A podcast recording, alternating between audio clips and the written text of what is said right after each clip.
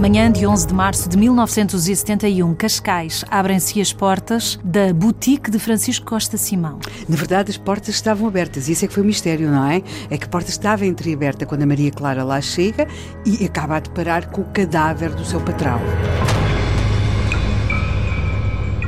Quem matou o costureiro Simão?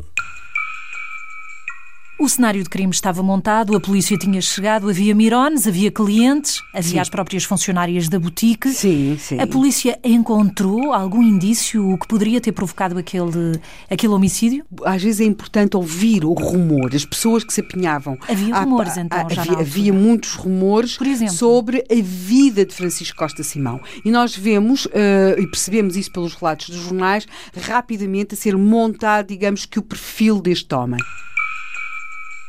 Este homem é um homem que é descrito como sendo muito boa pessoa, um excelente patrão, isso é muito interessante. Eh, os funcionários de Francisco Costa Simão é uh, vão, vão sempre descrevê-lo como um homem que pagava bem, que pagava a tempo e horas, que vestia com elegância, que pagava pontualmente a funcionários e fornecedores, que era um homem discreto. E depois, digamos que temos o outro rumor, o outro sussurro, que vai sobretudo da rua e que nos diz que ele era um indivíduo de hábitos estranhos, e estou a citar, não coadunáveis de um certo ponto de vista com a moralidade ensinada nas escolas. Havia algum Fim preconceito Portanto, também nos não, anos 70 não, para um não, costureiro, eventualmente. Não, não, não era uma questão apenas de ser um costureiro, ele também, ele até foi proprietário de um bar que é contíguo à, à, à boutique, que era contíguo à boutique, White Horse, e, e aquilo que, que, se vai encontrar, e depois tinha subalugado, e aquilo que se vai encontrar é, de alguma forma, o facto de Francisco Costa Simão,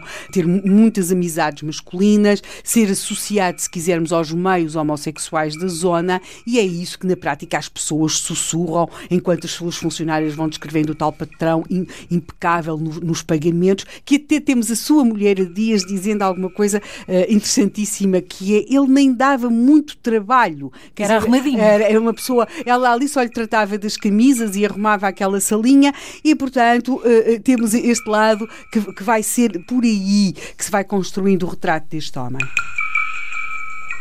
Não podia ter sido um roubo vulgar? A forma como o corpo foi encontrado também não era muito vulgar. Exatamente. E essa é uma das possibilidades. Ou seja, ter havido toda aquela encenação, sabendo-se até mais alguns aspectos uh, da vida de, de, Francisco Costa Simão. Estava-se meio despido, uh, E ter criado aquela encenação para tentar transformar aquilo num crime passional. Existe mesmo essa possibilidade. Existe... Mas quem é que teria feito isso? Exatamente. Essa é a dúvida. Mas houve quem visse. Ou seja, como já aqui dissemos, a boutique tem contigo um bar que até em tempos foi explorado por Francisco Costa Simão. Por volta de meia-noite, na passagem de 10 para 11 de março, quem está no bar, o dono do bar, a pessoa que o explorava, houve um barulho. Houve um barulho e até diz a um dos seus funcionários para ele ir ver o que é que se passava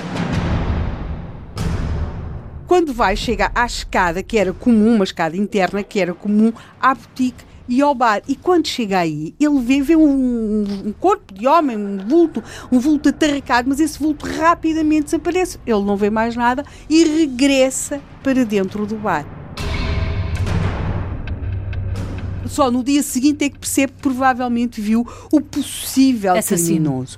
Aquilo que nós vamos ter nos dias seguintes é os jornais vão trazer notícias que houve uma detenção em Castelo Branco, houve uma detenção em Sintra, houve uma, duas detenções em Peniche, houve, a polícia foi à Ericeira. Portanto, percebemos que a polícia vai andando. Mas... E já se sabe qual é a causa da morte? Uh, sim, ele morreu por asfixia, porque ele foi amordaçado. Mas estava-se nisto, neste avolumar de provas, de nomes, de sugestões, quando de repente chega uma pista, uma pista surpreendente de um local onde não havia qualquer suspeita. Tomar.